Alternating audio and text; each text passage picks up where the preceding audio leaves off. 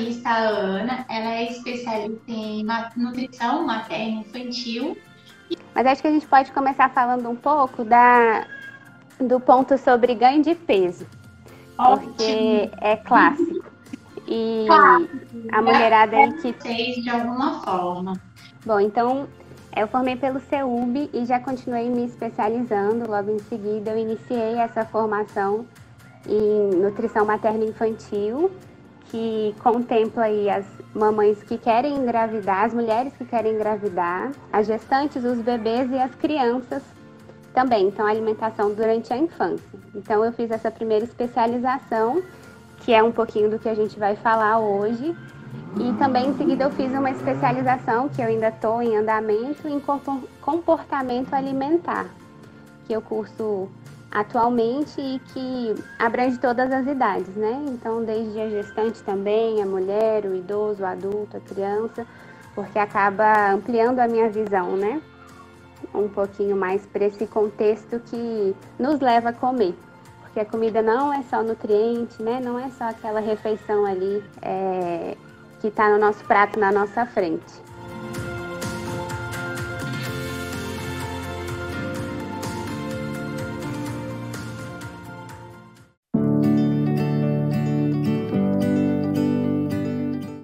Hoje, né, esse assunto que é tão extenso, que é a alimentação na gestação, é difícil a gente conseguir contemplar todas as dúvidas que dizem respeito, porque são muitas.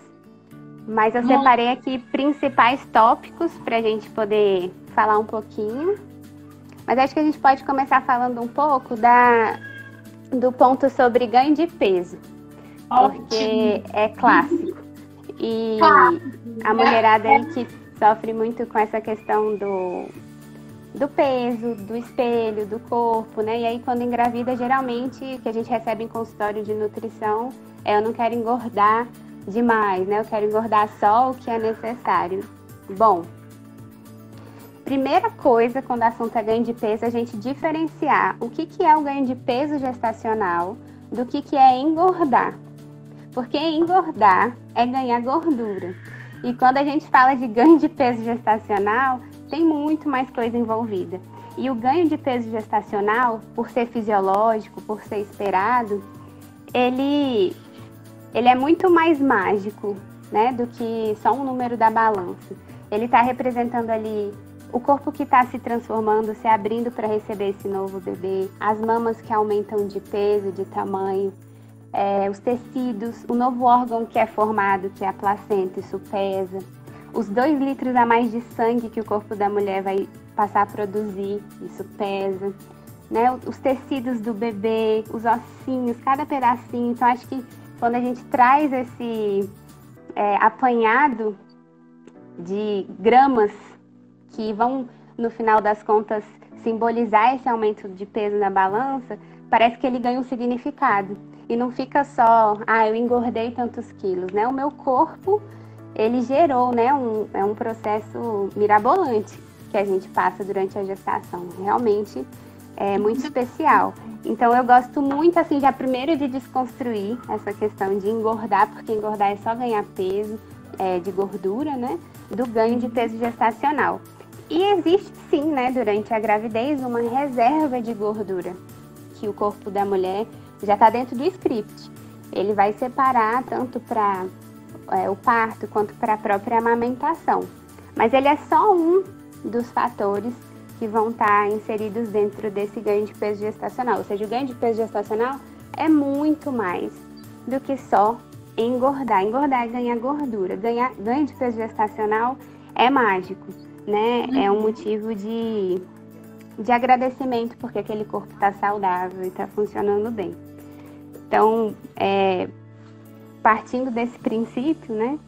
É claro que Dentro da nutrição, a gente vai acompanhar a gestante para que isso seja saudável, que seja adequado, né? Cada um desses ganhos, cada uma dessas gramas.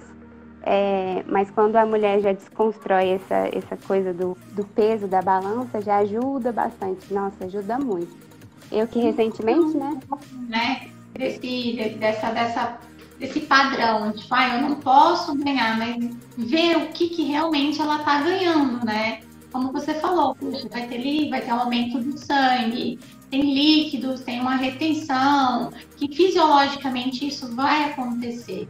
Então, é realmente isso, desconstruir e mostrar, sim, a importância, né, Ana, da nutrição bem direcionada, porque não é só nutrição no geral, mas é ter uma, uma nutrição direcionada e sim, perder um pouco, até porque a gente precisa de ter uma reserva energética, um pouquinho de gordura.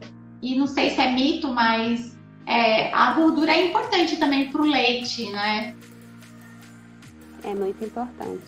Vai ser muito necessário ali naquele momento de pós-parto, o corpo ele se organiza né, para o nascimento do bebê. E a reserva de gordura que ele faz durante a gestação, o estoque de energia, é justamente para na hora lá que tiver que produzir leite, que é uma demanda calórica imensa, ele já tem ali um estoque, então ele não conta com imprevistos no nosso corpo.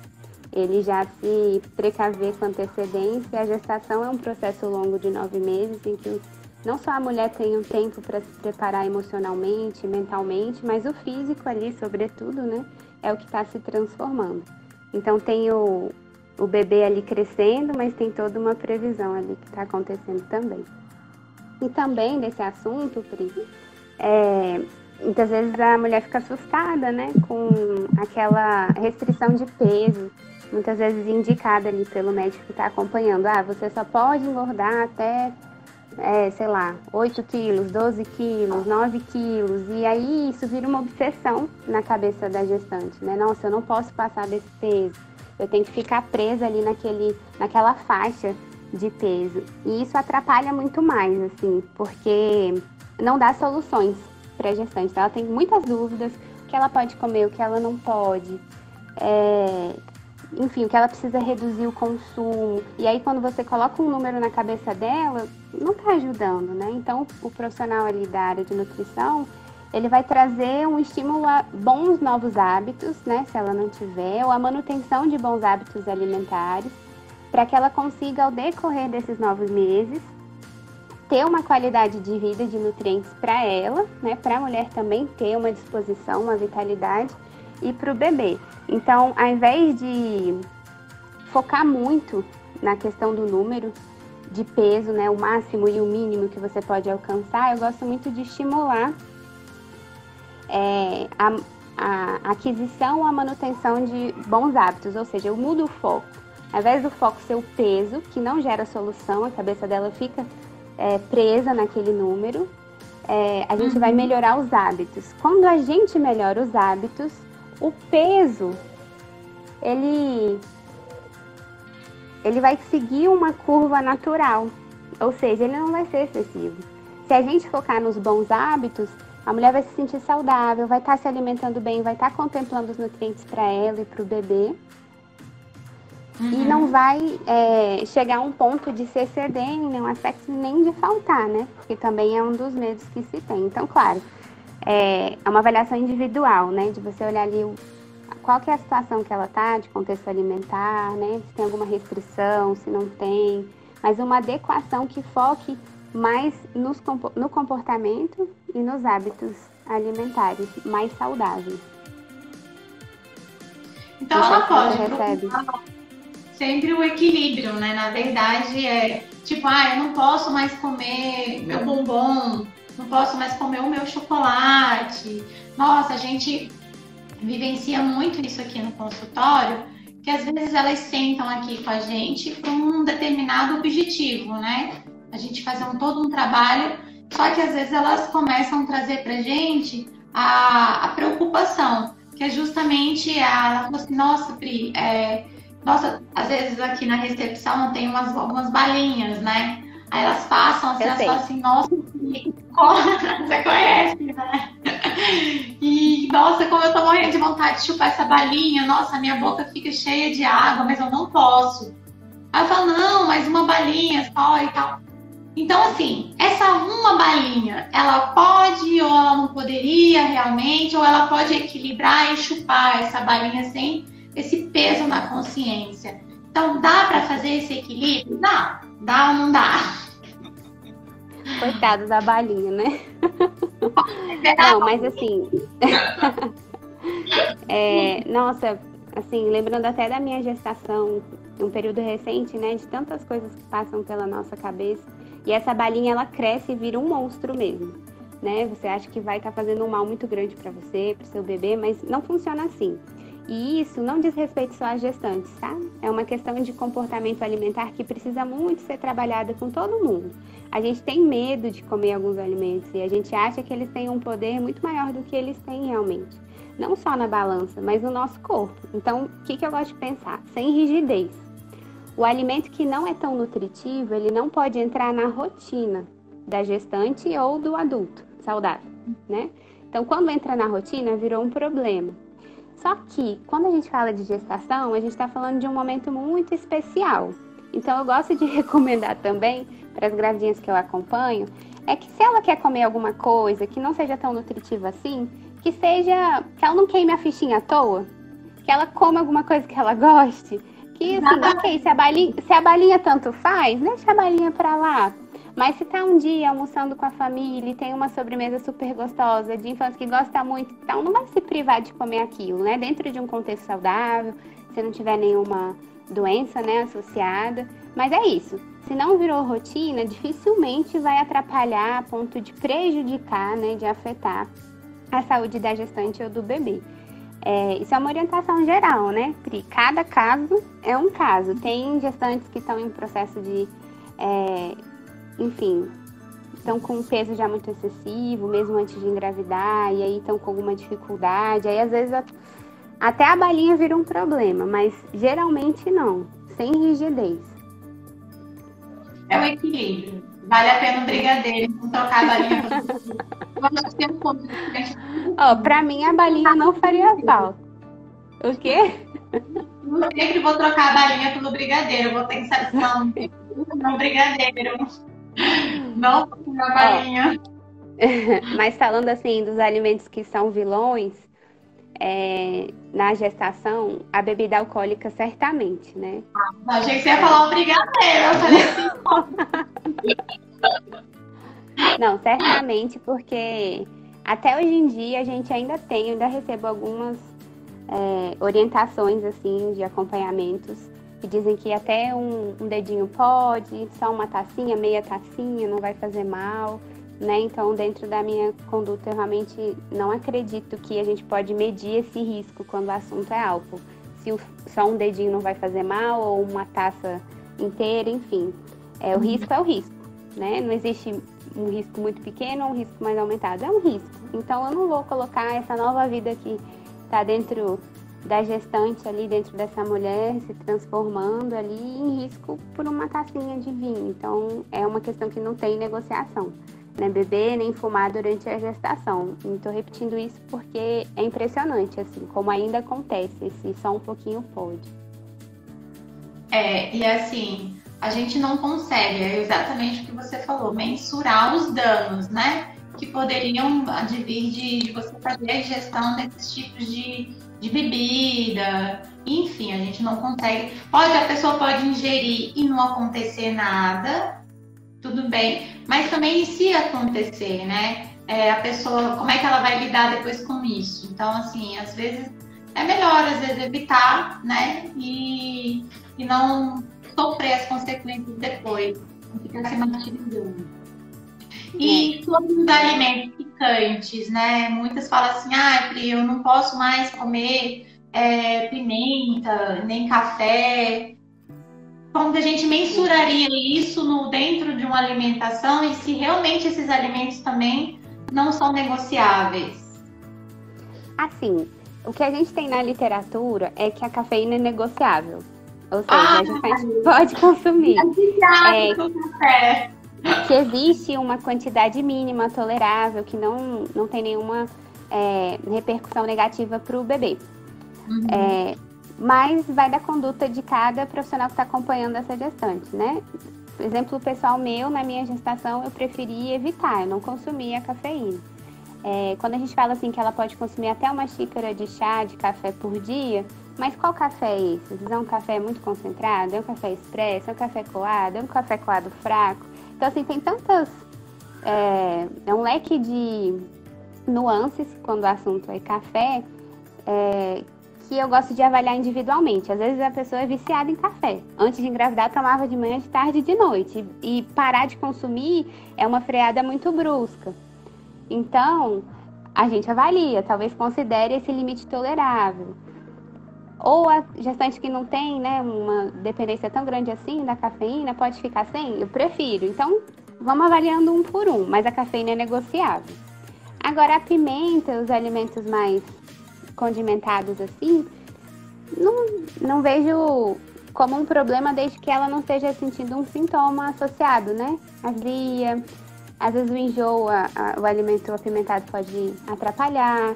Então tem que avaliar o contexto ali, se não está sendo um problema, né, esse alimento dentro da gestação dela.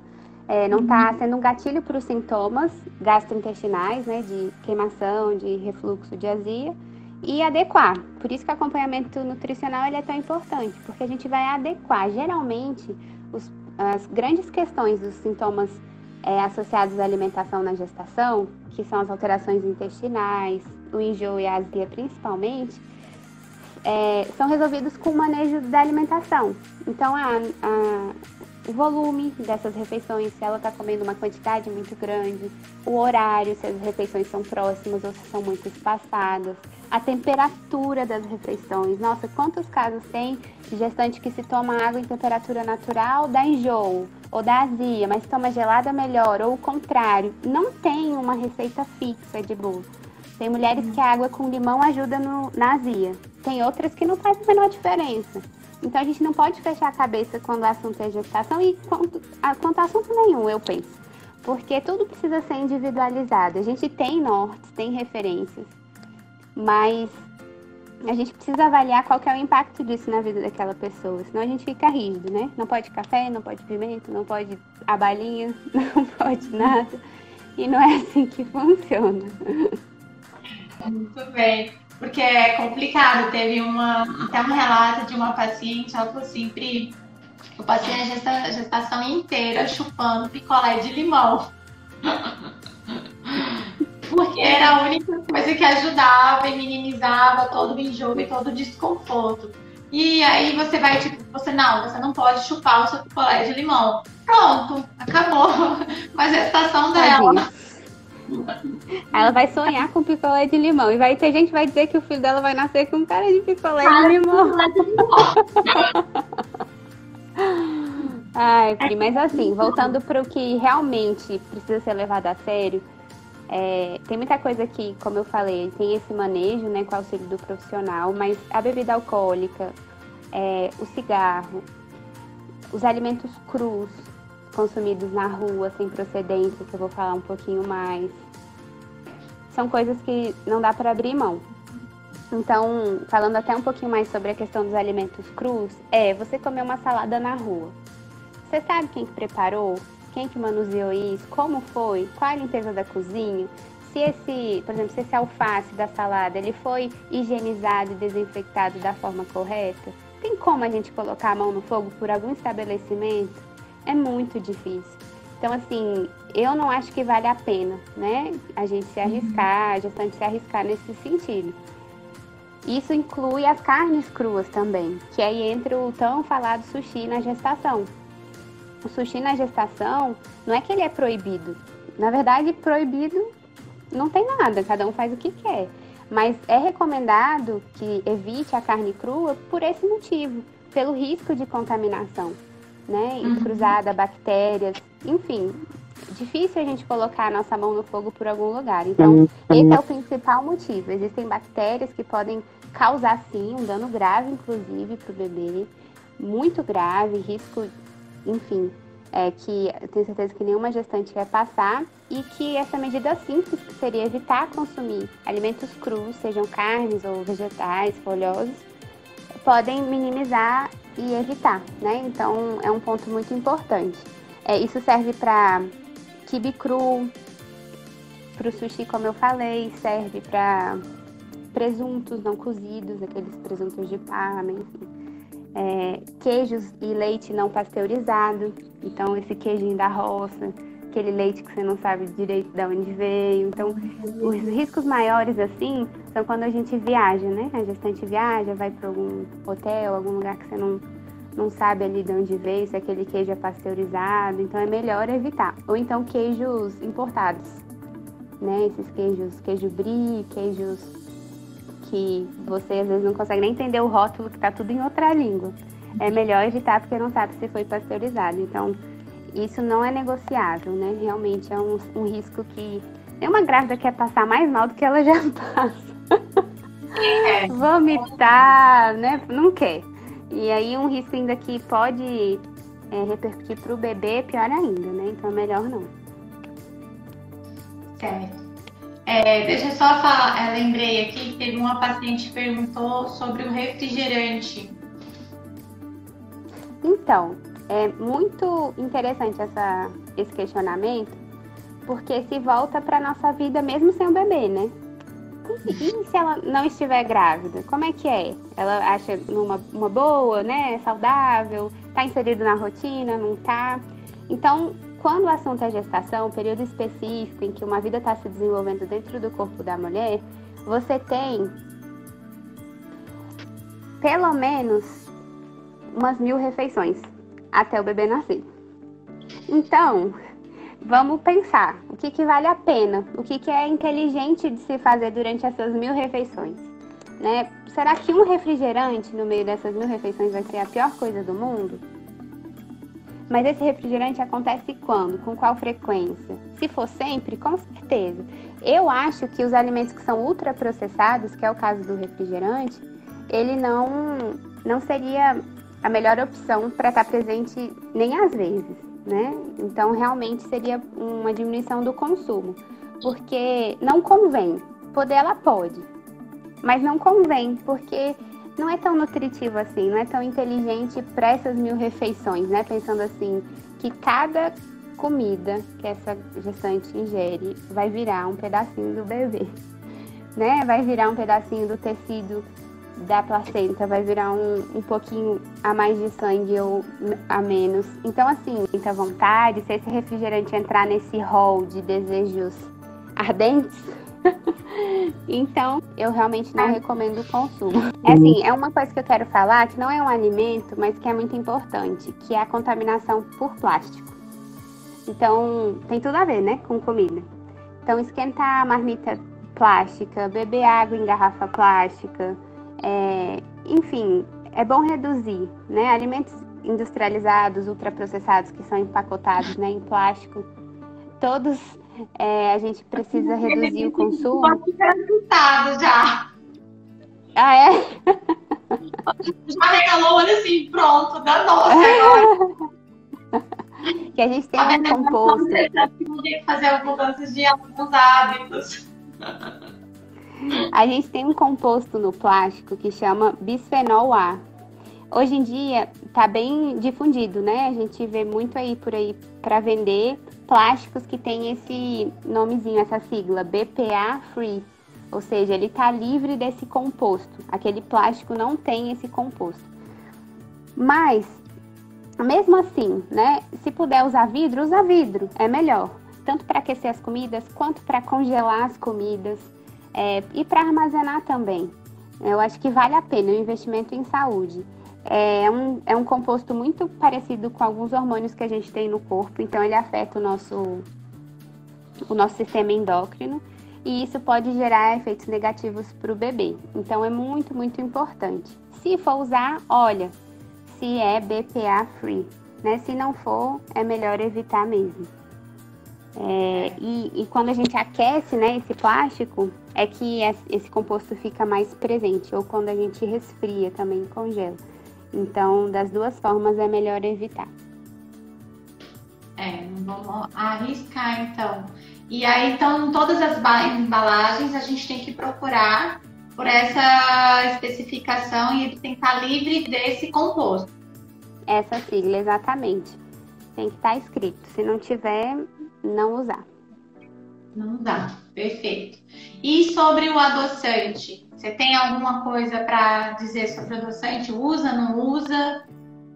Muda alguma A gente coisa? tem alguns adoçantes que isso vai muito de conduta, né? De cada profissional. Assim, eu é, prezo muito por uma alimentação mais natural. Eu acredito que isso seja muito importante, sobretudo nesse momento da vida. Mas a gente tem alguns adoçantes que a base é mais natural. Então, geralmente os que terminam em ol, esteviol, xilitol, maltitol, eritritol, a gente sabe que eles são menos agressivos para o corpo. Mas, é, dependendo do que for, né? Por isso que é realmente um manejo muito individualizado.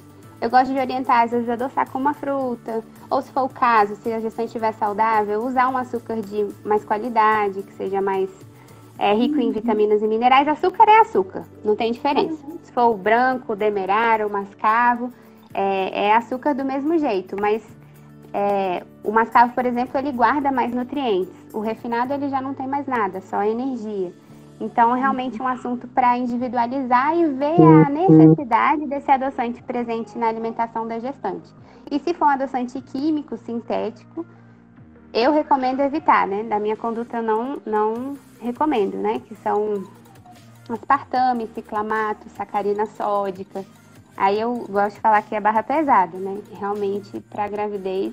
E é, é, é contraindicado, né? Não é uma questão é só pessoal. Esses químicos sintéticos são todos contraindicados. A gente teve até uma pergunta sobre relacionada ao vegetarianismo. Então, assim, é muito comum que é, nossa sociedade assim acabe tendo um julgamento maior quando o assunto é vegetarianismo. Então, as pessoas acham que só o vegetariano precisa de acompanhamento nutricional. Não é assim que funciona. Tem muita gente que come de tudo, mas não está com uma adequação dos nutrientes ade é, adequada, né? Suficiente, bem distribuída. Então, não só o vegetariano, mas seria bom que todos pudessem revisar o seu consumo diário, né? Ver se está com uma adequação dos nutrientes, dos macronutrientes. E o vegetariano está incluído nisso. Ele também é, precisa saber ali, né? Essa pessoa que está consumindo uma alimentação sem, sem a presença de carne animal, se ele está bem, né? Tanto através de exames de sangue quanto da consulta nutricional, é, dos próprios é, sintomas ou enfim da qualidade de vida que ele tem. E isso vai fazer, né, com esse acompanhamento, vai fazer com que a gestação possa correr de uma maneira muito saudável.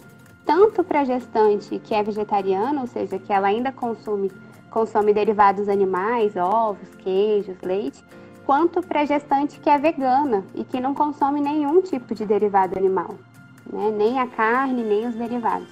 Então é muito possível ter uma gestação saudável, tanto vegetariana quanto vegana, desde que bem acompanhada. Né? Para a questão da, da, alimentação da gestante vegetariana, é até, é, dependendo do profissional, mais fácil de adequar.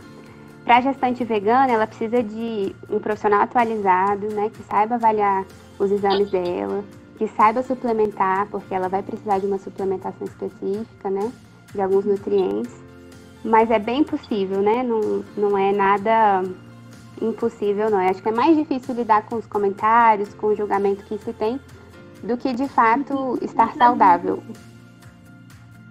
Mas é bem assim, né? Mas é, isso é no geral, às vezes até mesmo quem não é vegana e não é vegetariana, é uma opção de, de alimento diferente que se faz na gestação, é, às vezes ela é mal vista, né? É, já é julgada. A gestante no si, em si, no geral, ela recebe muito. Ela muita cobrança. Muita cobrança.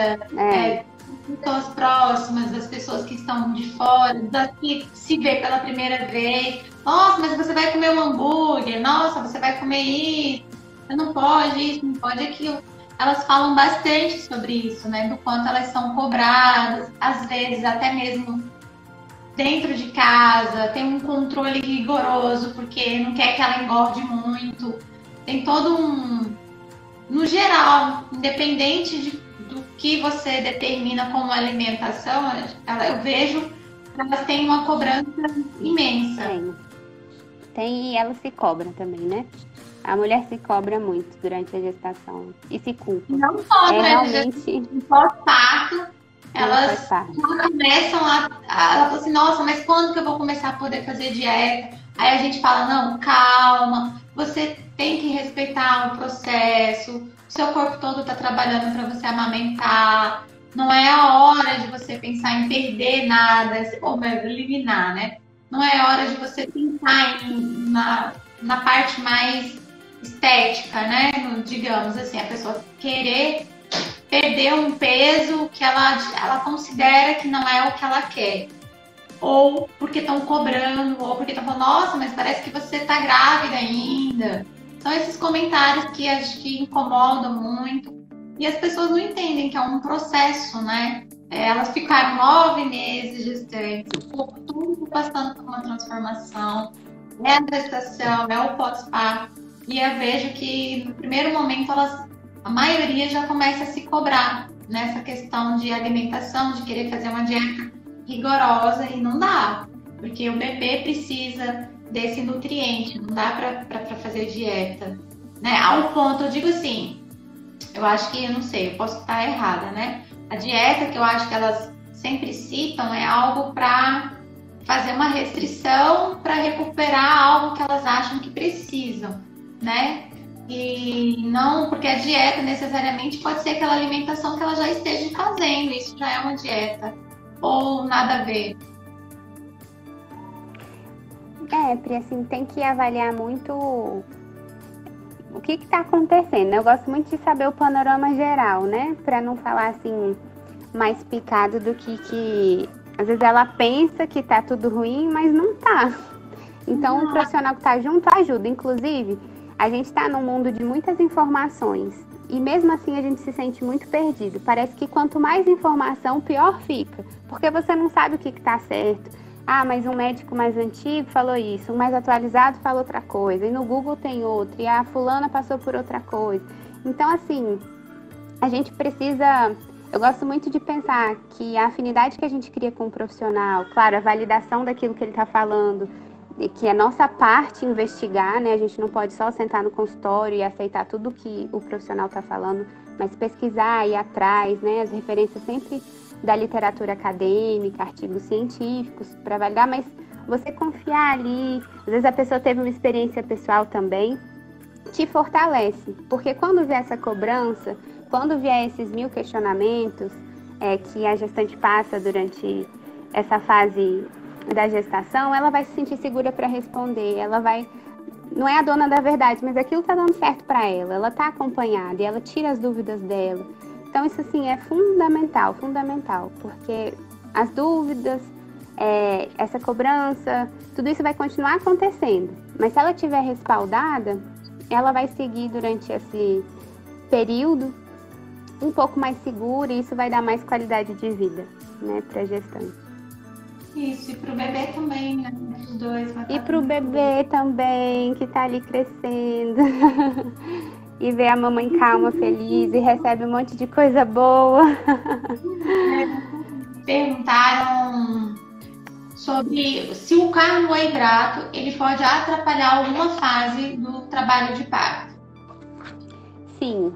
Então, o açúcar aí no a partir da 32 segunda semana, ele vai ser um obstáculo, porque a gente tem os receptores de prostaglandina, que ajudam a dilatar o colo do útero, a liberação deles não acontece da mesma forma quando a quantidade de açúcar está elevada no nosso sangue. Isso através do consumo tanto do açúcar em si quanto dos carboidratos, dos alimentos enfarinhados, né, com essa base de farinha. Então, é realmente um ponto de atenção, né, sobretudo se a gestante está procurando, né, um parto vaginal, porque isso vai ajudar bastante, mas em qualquer caso né, não só para o parto vaginal, né, nesse terceiro trimestre, para entrar né, em trabalho de parto, né, para o bebê aí é, dar o sinal de nascer, precisa de toda uma cascata hormonal acontecer, uma liberação de muitas substâncias dentro do nosso corpo, e realmente o que a gente ingere pode ajudar ou atrapalhar.